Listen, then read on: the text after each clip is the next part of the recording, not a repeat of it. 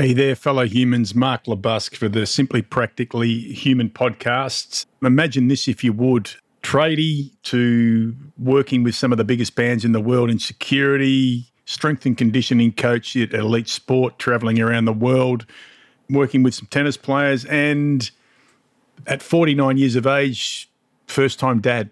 And that's my guest today, which is uh, amazing um, human being, kind hearted, warm hearted. It would be some of the ways I'd um, describe Michael Ray.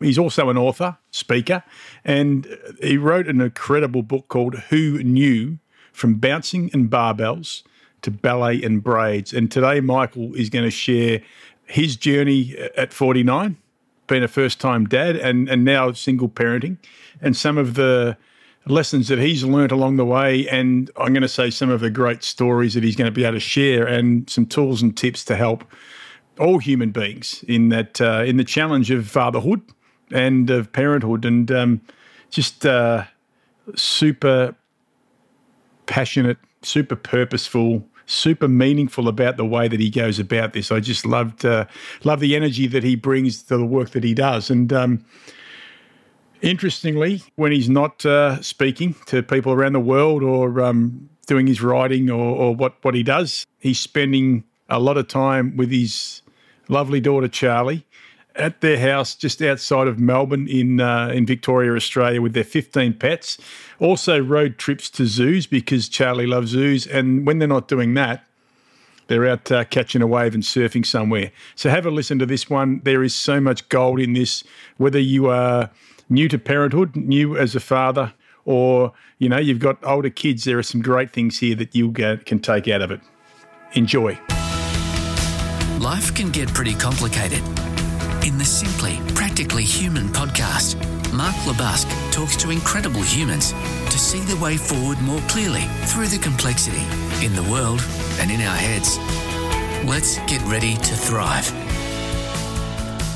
Joined again today by another amazing human being, good bloke, and author of Who Knew From Bouncing and Barbells to Ballet and Braids, Michael Ray. Michael, thanks for joining me, mate. You're welcome, Mark. Thanks for the opportunity. Look, I, I, love the work you do. I, I, thank you for the book. I've only really flicked through it, but I've got about 50 little post it notes in it already, just with some of the amazing insights from you, some of the vulnerability, some of what you've shared with your experiences with fatherhood and parenting. So we'll, we'll jump into that. But I always like to start on how, how we connected. And I usually let my guest kick that off. How did we touch base? Well, can you recall how that happened? Oh, Mark, I've seen your stuff on LinkedIn, which is a great platform for uh, making these connections, finding people not only with similar alignment, but also opposing ones that make you think. But it was uh, the amazing Ray Bonnie's radio show where I heard you, and I thought, gee whiz, there's uh, a lot to dig into with your stuff that uh, I really found enlightening as well. Yeah, fantastic. Been similar for me, mate. With um, and look, shout out to Ray who's been on the podcast, and uh, she had said that you were going to be on, and had a listen as well to you. And then I thought we've got to get you uh, get you on here because there's so much richness in in your lived experience that I think is is needed to be shared for the world. And I know you get to do that. You do a lot of speaking and talking to groups of people. So we'll, we'll, we'll dig into that stuff. But I guess the starting point for me is you know, looking at the book, and, and, and I'm going I'm going to read something off the book on the back here because I think this captures things incredibly well.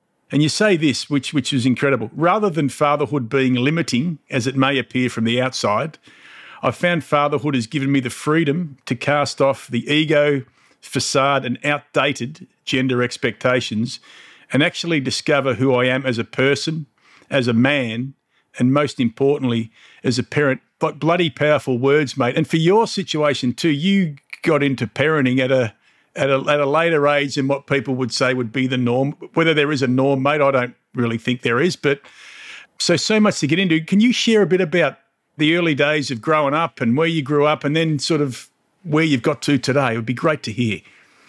Um, Mark, I grew up in the typical heteronormative, stereotypical family. Dad was the breadwinner, worked bloody hard for his family. Mum ran the ran the household.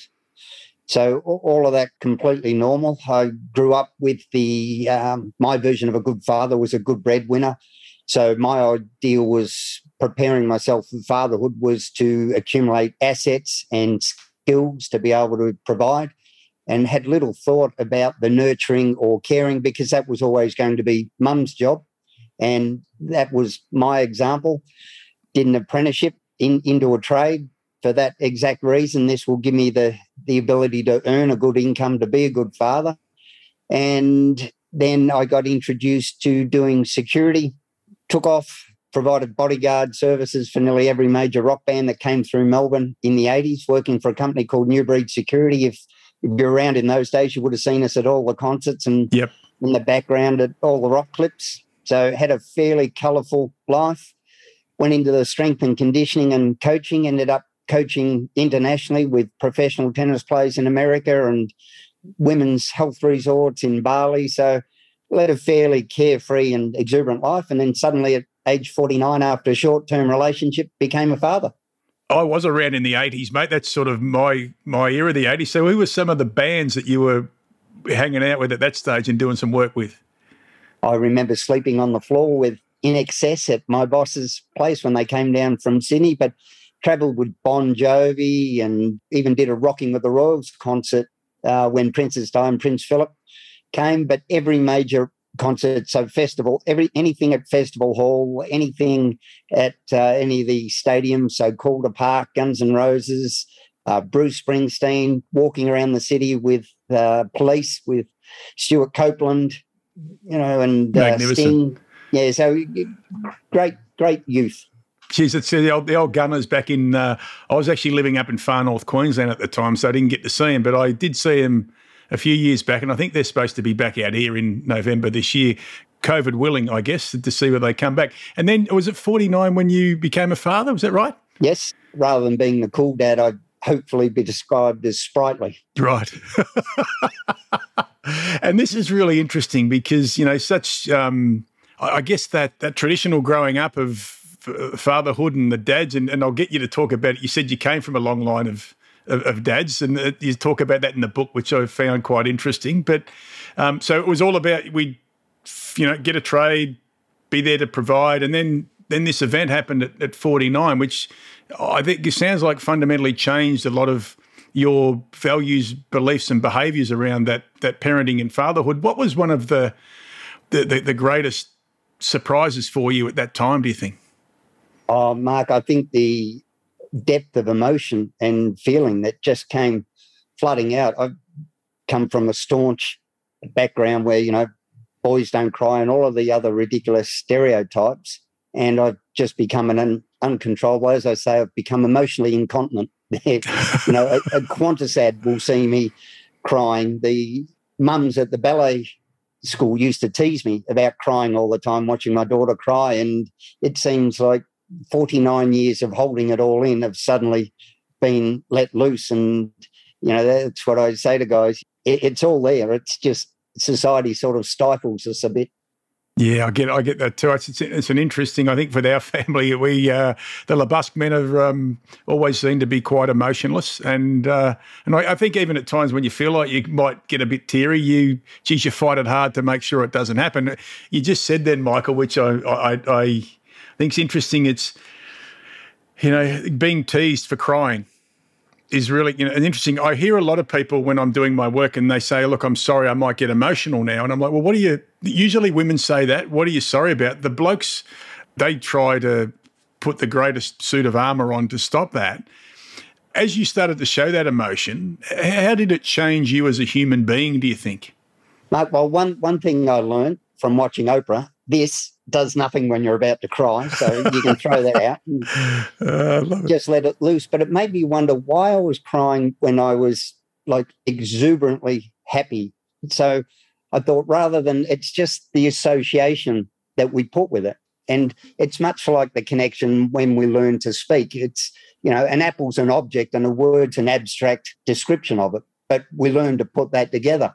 And yeah. we'd learned to put together that crying is somehow weakness. And that's what I would say to a lot of the guys who tease me keep teasing me, and I'll show you how weak I am. And suddenly the teasing would stop. And that's what I say to people a lot of the times when I'm in a room full of men and the emotions start, the outpouring of emotion when they're in that safe space, when they feel like they're not going to be judged. Wow, we what, what a uh, amazing bunch of blokes that suddenly are, are comfortable and secure in, in it. And that's what I say. We've got to be very careful that we don't make people feel insecure about expressing anything, whether it be negativity or emotion, because that negativity can very quickly spiral into shame, and shame does no one any good. Absolutely. I'm sure there'll be many people listening to this and be able to relate to it because you said you've gone to you're emotionally incontinent now. Well, I guess the other way for us was just to be emotionally blocked, and it's really great to hear a guy talking about this. And when I was reading through your book, I was flicking through a bit there. There were some events along the way, but you know, after you you're a dad, and I think you talk about the ballet school and the dance school and the and the ability to go backstage, and it was like, no, no, you can't do that because you're a you're a bloke, you're a dad, and that really sort of kicked something open because I believe you, you spoke to Susie O'Brien, you did an article, and all of a sudden that sort of became something of its own, didn't it? Yeah, that, that's what really kicked me off into the space that I'm in. Market went national, it went international. We ended up on BBC News. One of the mums was a friend of Susie, and she contacted her. And the whole thing about being banned from assisting my daughter backstage at the ballet school, a little bit of it got misinterpreted as a men's rights issue. And that's why I said never ever. It was just about my daughter not being the only child without a parent by her side through no circumstances, you know, nothing in her control because I was her only parent, still am the only parent in her life. So yep. it was a matter of her rights and her not being made to feel different. And the silly thing was, at that stage, we were going through the marriage equality debate. So I said to the school, you know, hopefully soon you'll have two mums, two dads. And because of the wonderful diversity of contemporary families, yes. you know, where mum's the breadwinner, do you really want mum to have to go, I'm going to step out of my career if dad's the main carer to come and assist my daughter when dad's perfectly able? And one of the things that's troubling is the casual ease at which men can be portrayed as potential perpetrators. Yes. You know, or, you know, and that's what I say, Mark. I've got my working with children check after being a swim teacher for 18 years. And it was, well, little girls might feel uncomfortable with a male backstage, but there were two boys in the class as well. And there was no concern for them feeling uncomfortable with all of the women backstage. Yep. And that's why I say it's just that constant subversive not blatant undertone of, well, men shouldn't be around children that not only impacts men, but puts pressure on women to do the majority of the child based caring. Oh, absolutely. And look, I think some of the things you talk about then two mums, two dads, the parenting, the way things are changing, it seems almost absurd, Michael, that we would get trapped in that. And then I think about Charlie as well, because for a young child, there's an element of safety to have their parent around regardless of whether it's mum or dad or, or whatever. And I think sometimes we forget those things about, you know, front and center there is the safety of the child, which it sounds a little bit like it got lost there. But what I do love is that there's been an event that has created something in you to get to where you've got to in, in the great work that you do today. I do want to go back a bit if we can, because I when I read in your book I come from a long line of dads, and, and it's like, you know, and it is a long line of dads. And I'd love you to talk a little bit about that and what that means. You talked before a bit about the provider and that, but what, what else do you learn from coming from a long line of dads? Well, we look to our dads for that example, for that role model, for how to deal with life and its challenges and, you know, your victories as well as your losses. So we tend to congregate into that group. So the boys are all off doing something, the girls are all off doing something, and and that's where we learn it. And all of my dads, when you look not so much at the behavior, but at the values that underlie that behavior, well, those values are universal. So sticking to your word, treating others with respect, all the rest of it, it doesn't matter what gender you are. And that's what I found has influenced my parenting. And while my dad never sat me down and told me how to do a French braid, which YouTube did, and yep. never taught me, you know, how to wipe my daughter's backside. And I'll, I'll give you a, one of the funny things is as a male, I've never the most overwhelming constant piece of advice I was given when Charlie was a, an infant was the direction in which you need to wipe the backside. Yep. And it's like, you can only wipe it, don't ever wipe it. And it's really, yep. you know, so all of those fatherhood things. And my mantra is now we need to enable, encourage, and finally expect men to be held equally responsible for raising the next generation. And part of the enabling is raising our boys with the expectation that they are going to be nurturers and raising the children, not just the breadwinners. So, you know, rather than just women have that expectation or girls have that expectation that you'll become a woman when you become a mother. Yeah. Well, there's no sort of same expectation with men. You, one day you'll become a father, but you need to be a man before you become a father. And mm. it hmm. just gets lost. So, luckily, I was able to look past the breadwinning and realize why he did it. And it was commitment to family. So, my dad did whatever was needed for his family, and he, and he did it well. Yes. And um, and then you know things change, and you do say this that well, you say parenting does not change you, but it reveals who you really are, and I find that I have a curiosity around that, Michael, to understand more. If there was one or two things that it revealed for you or about you, what what would they be? Uh, it revealed that I'd been caught up in the trap of comparison. Right. Wanted to be in that group of blokes who wanted to be amongst the group of blokes who wanted to be amongst the group of blokes. And no one in those groups actually knew who they were. They were all trying to live up to what others expected of them. And when I do talks, that's what I'd say to guys, you know, if if you had an employer who wanted you to dress a certain way, to wear the uniform, to behave in a certain way and carry on those values, how much would you want to do it for a year solid? What about five years? What about the rest of your life? And that's what society does to it. And I've learned, you know what? A lot of the stuff I was doing that I thought was important doesn't really matter. I've I've found my uh, why in life, and it's my daughter. Yeah, it's interesting, mate. As you're talking about that, and then I'm thinking about real life things here now. So I remember when I was at my local cricket club an hour out of Melbourne when we lived up at Wallan that you know, you'd sort of lose blokes along the way because all of a sudden they had a child, and you'd be like, "Oh yeah, he's under the thumb, and he's he, and and we've you know we used to think this, we've lost a good cricketer. There was no thought about what else was going on. Even though I was a parent at the time, it's like, shit, how do we get him back to the club? But there, there is that real pull and that real challenge in this space, isn't there, between hanging out with the boys, which which I enjoy doing at times as well. But you know, my kids are in their mid and late twenties, but then there's that challenge of allowing people to move into another stage of their lives and still knowing that you can hang out with them. How do we balance that separation or that, that conflict that goes on there, do you think? Oh, Mark, I agree. I, don't forget, I had 49 years of yeah. having the the most blokey, fun life that I could ever have. But for me now, it's really easy for me to say no because I've got a clear grasp of what's important to me. So I don't feel like I'm missing out. I just feel like, well, you know, it doesn't really interest me. And I still catch up with my friends and you know, and that's what I, I say in the book about good enough parenting.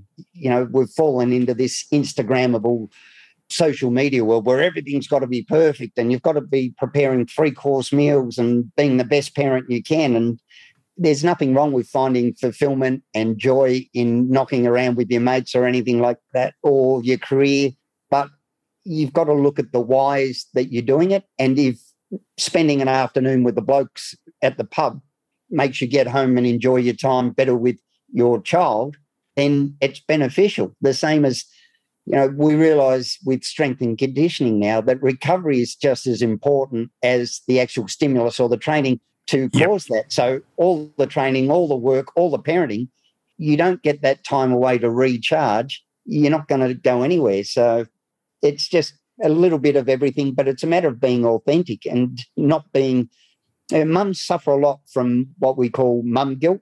You yes. know, their career takes off and, you know, they get judged a lot more harshly, but men also get microaggressions and judged harshly for not being as committed to work. You know, my leave loud, leave proud mantra is something that a lot of blokes, you know, I see them putting their jacket on the back of the chair and sneaking out at three o'clock to do the school run and sneaking back in. And it's like, why did you do it? And yet, the reason our careers and our income is important is because of our family. So, the very thing that you're doing all of this for, you're embarrassed to do it. And workplaces really need to facilitate the family life to stop turnover and stress and burnout because they're the two biggest pulls in life is what my boss wants for a man and what my family needs. And that's what's causing so much damage for men. Yeah, and uh, look, I've seen some stats around, you know, even even with allowing for that parental leave now for men, that a lot of them don't take it up because they are concerned about the whispers that are going on in the in the workplace. Mate, I want to dig into loud and proud because are you sure you weren't hanging around at Australia Post, mate, when I was working there? Because that little trick that you just talked about, leaving the jacket on the back of the chair, that was my go-to when my son, who's now 28 I was coaching his under 12 cricket team and we were living out an hour out of Melbourne. So I think it was on a Wednesday. What I would do is I would duck off with some folders under my arm and my jacket would still be on the back of my chair. And I'd have to get on the, I think it was like the 4.30 train back to Wallan, the V/Line train. So I'd walk out into the foyer like I was heading off to a meeting. And then I'd bolt down to get on the tram to get down to Spencer Street. And and make sure I got home and lo- hope like hell I didn't get a phone call in between from someone who could hear me on a train and all this sort of stuff. Like this, I, I'm a bit embarrassed by that now, I've got to say, because I have a very different view on how that should be. But geez, the guilt, mate, the guilt that I might have got caught at the time. And even though I tried to say I don't really care about it, I did care about it. And if I had got caught, I don't know what my story should have been. My story should have been this I'm actually coaching my son's cricket team. But I don't think I would have said that. It would have been some other, you know, I had to get home for something, an emergency. How do you help blokes get out of that that mindset? Mark, it's funny, you know, we can sit there and come up with all of these strategies and parental leave and equal opportunity and diversity inclusion now has really become a regulatory tick box exercise for a lot of companies. And one of the biggest problems I see with the diversity inclusion, they've actually excluded half of the population because men aren't seen as inclusive. So we need we're focusing rightfully on the minorities, but we've completely forgotten about half of all of the parents with the dads. Now, the leave loud, leave proud. I don't care what strategy or policy you've got in place, culture within an organization or a team, whatever group, eat strategy for breakfast. Yep. So you can have it all there. And a lot of the times, paternity leave for dads is a bit like Fight Club. We've got it, but don't mention it. Yes. So unless it's really supported by, I find the biggest problem is middle management. So the C suite right up the top, they're in, yep, we've got it, the figures, we show that it has a good return and stops turnover. But the managers, the middle management who are judged on their figures don't really want men to do it. And yeah. what happens then is those microaggressions, oh, enjoy your holiday. And, you know, and that's what you'd say. It's, it's not an easy job. It's very rewarding, but being the hands on parent, there's no break. Women have been saying it for ages, and men have been a little bit sort of dismissive of it because men work hard. And I think one of the biggest problems we have is men don't advocate or speak up Women do, and they do it great and they do it really well. But we've only had one side of it. And when we hear about the mental load that uh, mothers under, and we hear about the motherhood penalty and all factual, documented, there are peer reviewed papers saying it can take up to 12 years for mums to regain their career and yep. their income after stepping out of the workforce. But there's also the fatherhood forfeit. We lose that yes. time, that connection, those first with our children. And it's the opposite side of the same coin. And while we say that while there are choices, it's like having what's his name sword hanging over your head. Yes. There's a consequence for each thing. And you weren't scared of impacting your career or letting your boss down. You were actually scared of it impacting your ability to provide for your family. Yep. Now, we've just recently seen Caroline Wilson, the football commentator, actually have a go at two of the football players who chose to stay in town and support their wives through pregnancy rather than honour their commitments to their team. Can you imagine how much pressure that is as a man to be asked to forego seeing the birth of your child because of your career or your teammates or your organisation? Like that is just shocking and harmful and just wrong on every level. I think it's a great example to, to give right now because let's go back 10, 15, 20 years, that they would have played. They would have played the game. But now, yeah. like, you know, the guy's out because he's for personal reasons and it's the birth of a child. Like, that's an incredible event to be at. I've even seen one just in the last couple of days, mate, with um, with the talk of Lachie Neale wanting to head back from the Brisbane Lions because his his wife's due to have a baby soon and get back to their family in Perth, and she's come out swinging again on that one, and it's like this isn't useful because I don't know what the underlying motive of, of, of that sort of rubbish is from Caro, but what I think about is we're talking about human beings here. Mm. And and it sort of leads me to this is when I hear about the stuff about women in the workplace, one of the things I think we don't talk about a lot is how women hold women back at, as well at times. We always hear about how men do, and they do, don't get me wrong. But what about how men hold men back from doing this sort of stuff? Like those guys that I worked with at Post, they used to say to me, well, they gave me a timesheet in a frame for my 40th birthday. And I was like, what's this about? Oh, because, you know, you, you don't work as longer hours as us. And I'm like, well, fuck you. Like, yeah. do I have to do that? But why do men do this shit to other men? And, you know, oh, what do you mean you're going to the ballet concert? Like, why do they do it?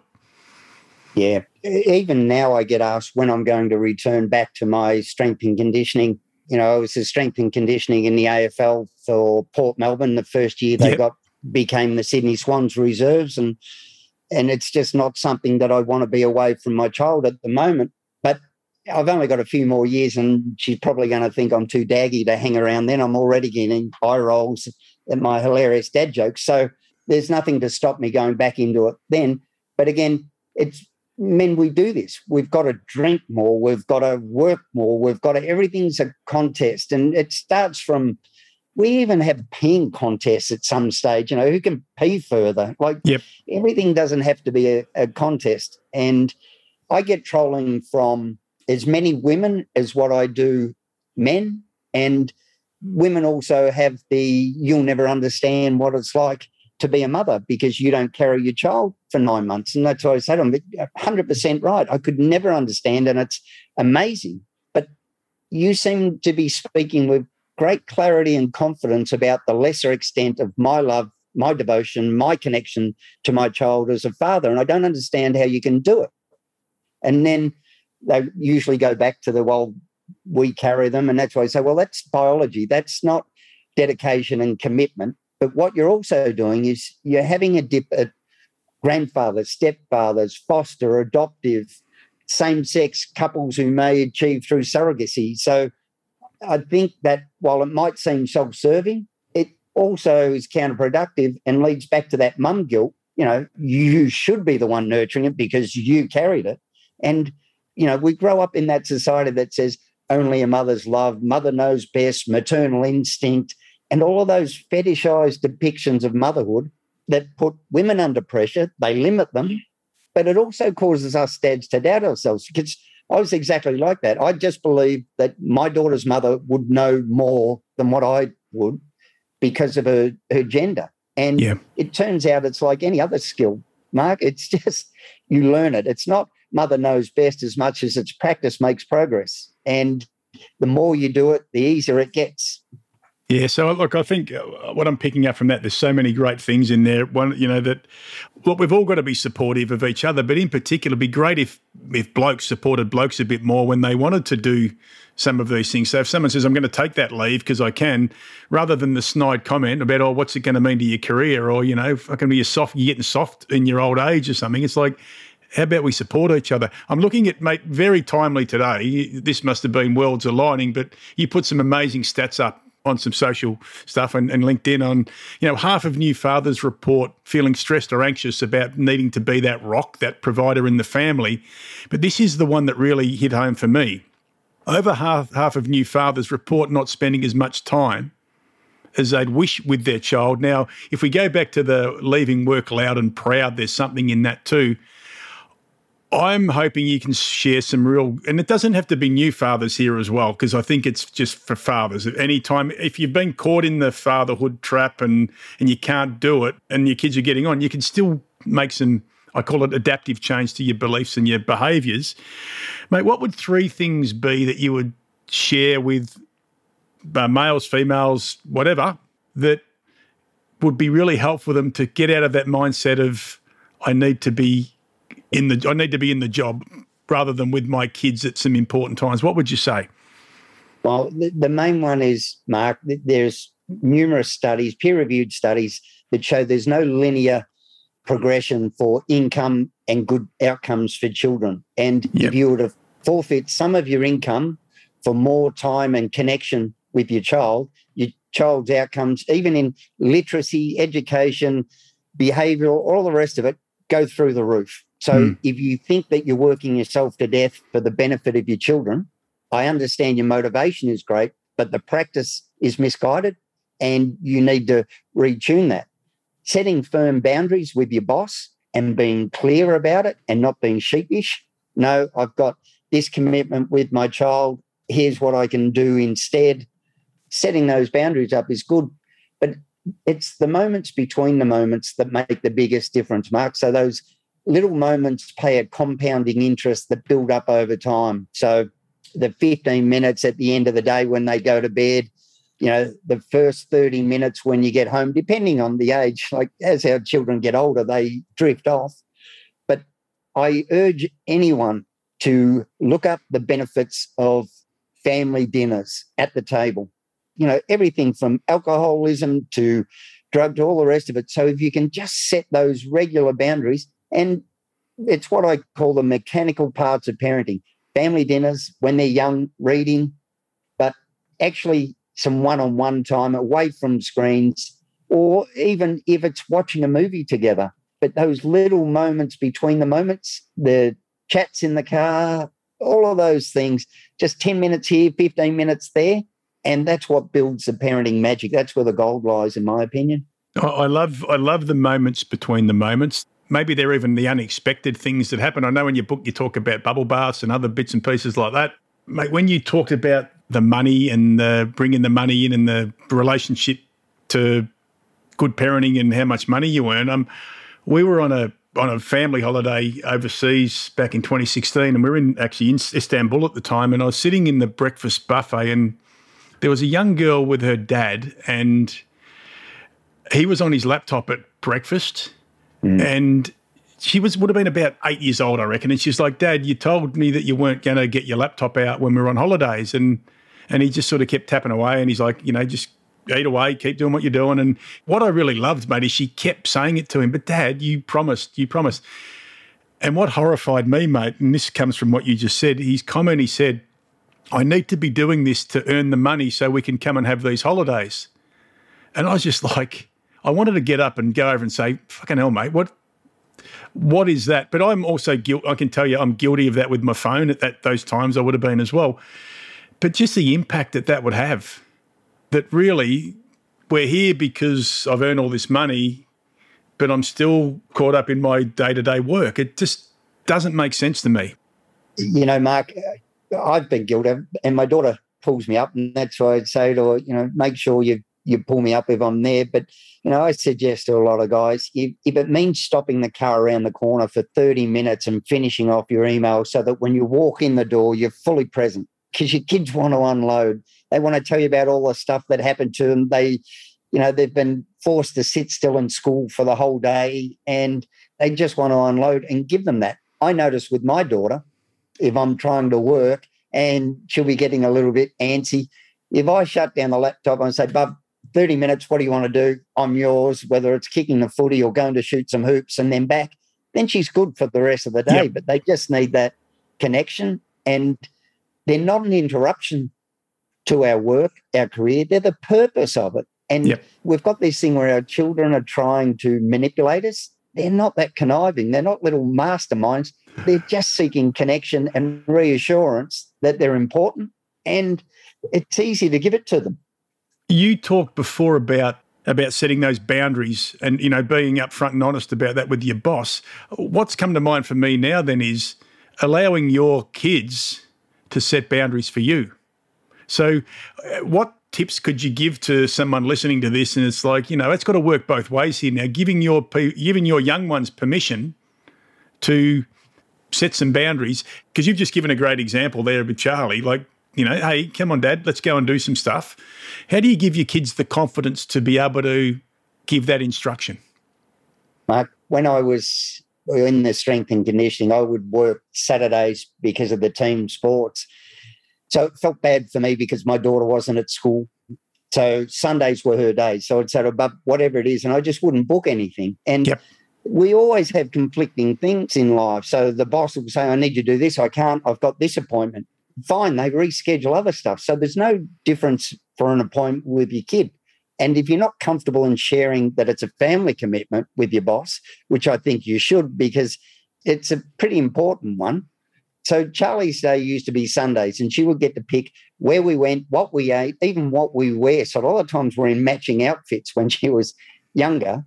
But Saturday nights would also be our night to watch something in bed. And during that night, this kid had to have a checklist with little tick boxes and right, Dad, I want to do this and I want to do that. And but then it would be right, well, it's your day, but you've got something on the other side of town and you've got a couple of things here. So you need to group them. And now yes. this kid, you want to see our house with whiteboards. this kid's turned into a little planner and I'll do this because then while I've got the paint out, I can do that and then I can do this. And she does it all. And that's why I said, oh, Bub, I'm yours. It doesn't matter what it was. And you would think that at this stage she was around five, that this kid would run riot with chocolate and ice cream and all the rest of it. But it would be Saturday night. What do you want for dinner, bub? Give her the choices. She would make the choice. And I'd say, no desserts, no, because tomorrow I want to have a milkshake and a cookie when we go here. And nice. so that's why I say the best coaches and the best leaders I've ever worked with are the ones who give away their power and authority. They don't hoard it. And that's exactly what's happened with my kid and the choices that she makes now probably sometimes a little bit more grown up and sensible than the ones I would make. Yes. And so it's all about lead and lag. We do mm. it in business. You know, yep. the, the conditions we're in today are the lag. And if we're managing by crisis, and I can say to Charlie, look, move, we've got to hurry, I'll do it, move out of the way. And it just means that's going to continue. We're managing by crisis. Whereas if I let her do it and go, you know what, I'm going to allow enough time, stretch projects in business are good and inevitable, and they push. The same in training, it's what we call overreaching. But if you keep doing it, it becomes overtraining and we become burnt out. So it becomes right. Things are nice and easy now. I'm not going to book it in. Charlie can get up, make her own breakfast, make her own lunch, make all these things. And in the beginning, it took hours. But now I don't have to do any of that anymore because I focused on the lead and the lag we're living with today. And that's why I say to parents, Great parenting isn't swooping in and doing everything. Great parenting is trusting your children to get the hang of it and letting them grow and expand into their role. And there's so much gold there, but there's so many lessons for the workplace as well. Because uh, as you're talking, here's what's going through my mind is the growth and learning opportunities for Charlie, planning, decision making, critical thinking. There's so many things that are going through my head. And the other one is is for you to trust what's going on by letting go. Now, mate, I hear that every second day when I'm working in corporates. You got to let go a bit more. Oh, yeah, but if we let go, what if it doesn't go right? And what I say to people is, I think you're more worried about if it does go right when you let go. Yeah. And and there's a bit of that with parents as well. What if what if our kids don't particularly need us? I say need us as in not as in need love and those things, but don't need us as much for transactional things as they used to. That can have an impact. And so there's a real growth opportunity here, mate. The other one I've got to chuck in here, and it wasn't. I didn't send this out to you before, but I'm sure you've got a, got some thoughts.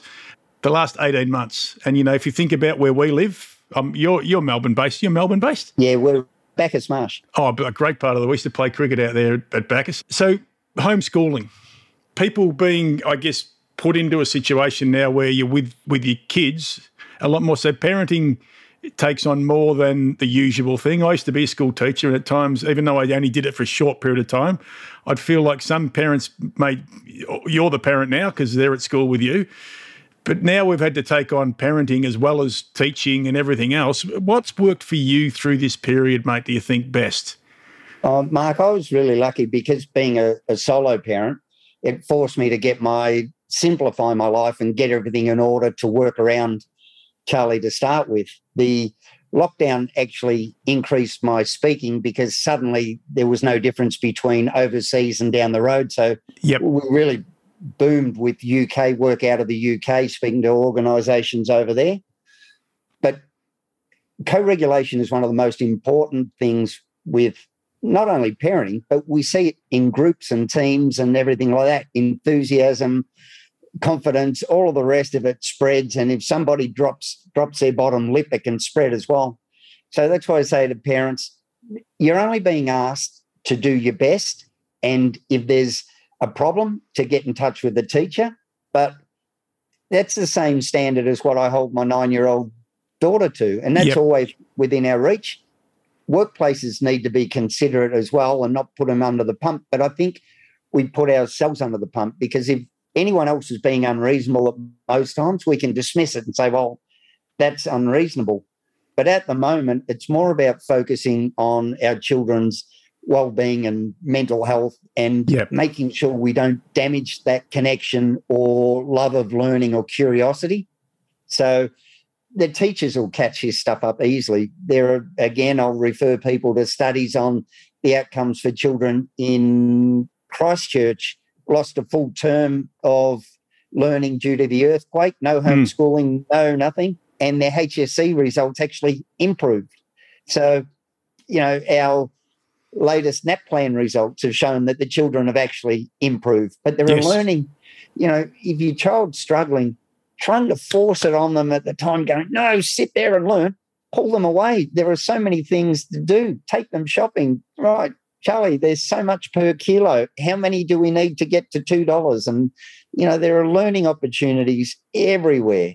But the yep. thing is, keep them healthy and keep them, you know, mentally sane. But the same with you, because that co regulation, if you're stressed and burnt out and banging your head against the wall, you know, and there are times and opportunities for it when they're fatigued, give them the day off, you know, and yeah. realize the teachers will get them back on track and as you also said, mate, with um, earlier comments about the long line of dads, we do tend to mirror what we see. So our kids are mirroring our behaviour. If we're stressed and we're not taking time off, and we're, they'll become anxious and they'll get caught up in that. So I love your idea of I'm going to call it incorporating some lived experience into their education. I think is a really you know, that complements the theory and the textbook stuff. And I, my sense over the COVID times has been that I think we've started to look at lived experience as a it's a coexisting learning tool for the other the books and all of those sorts of things. So I think you've hit some great stuff. And when you talked about the moments between moments, a lot of those things are simple things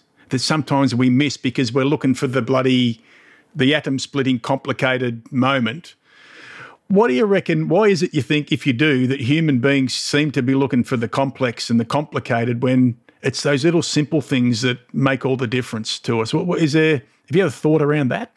I think a lot of the times, Mark, people confuse simple with effective and complex with more effective. And yep.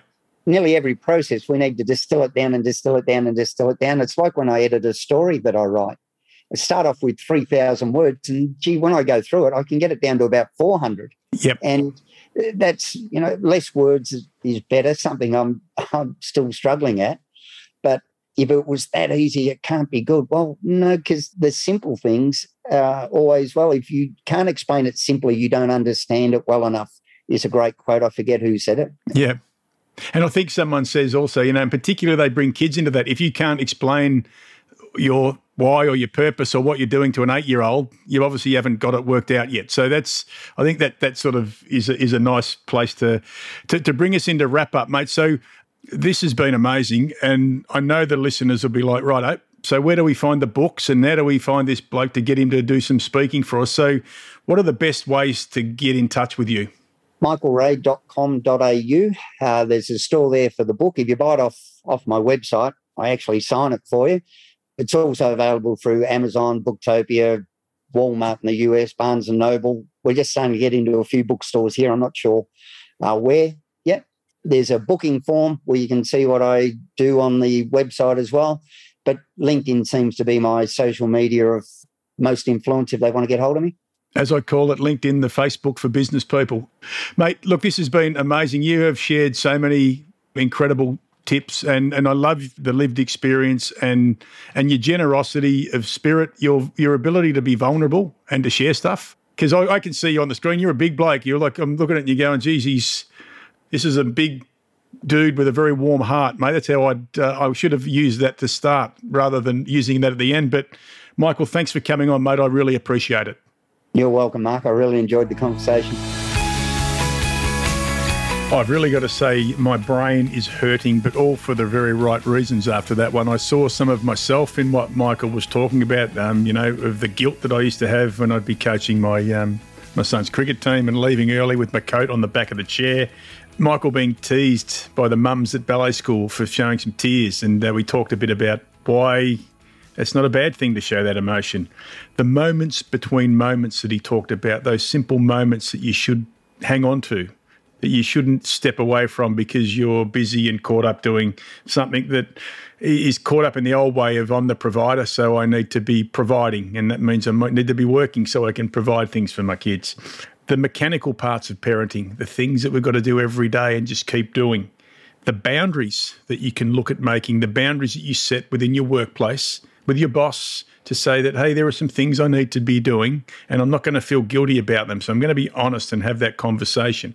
And then the other way is allowing your kids to set some boundaries for you and giving them that confidence to, to start to grow and develop themselves as, I guess, little managers or little leaders at, at an earlier age, as uh, Michael did with, with Charlie. I love leaving loudly and proudly from work. I think this is a, a huge one that we've got to start to step into more is don't try and sneak out. Don't feel guilty. Don't leave your coat on the back of the chair. Is have the conversation and leave loudly and proudly and start to role model the types of behaviours that your organisation's thinking about, but perhaps not having the role models showing. He talked also about the fatherhood forfeit. I found that fascinating and the concept of co regulation. So, um, so many good things in there. Such a great uh, honour to have an incredibly inspiring human being, Michael Ray, come onto the podcast. And uh, if you've enjoyed it as much as I have, get those thumbs out, people, and rate it five stars.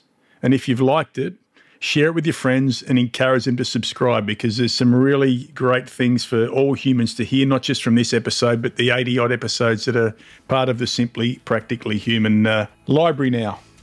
But until next time, as I always say, keep it simple, keep it practical, and keep it human. Bye for now.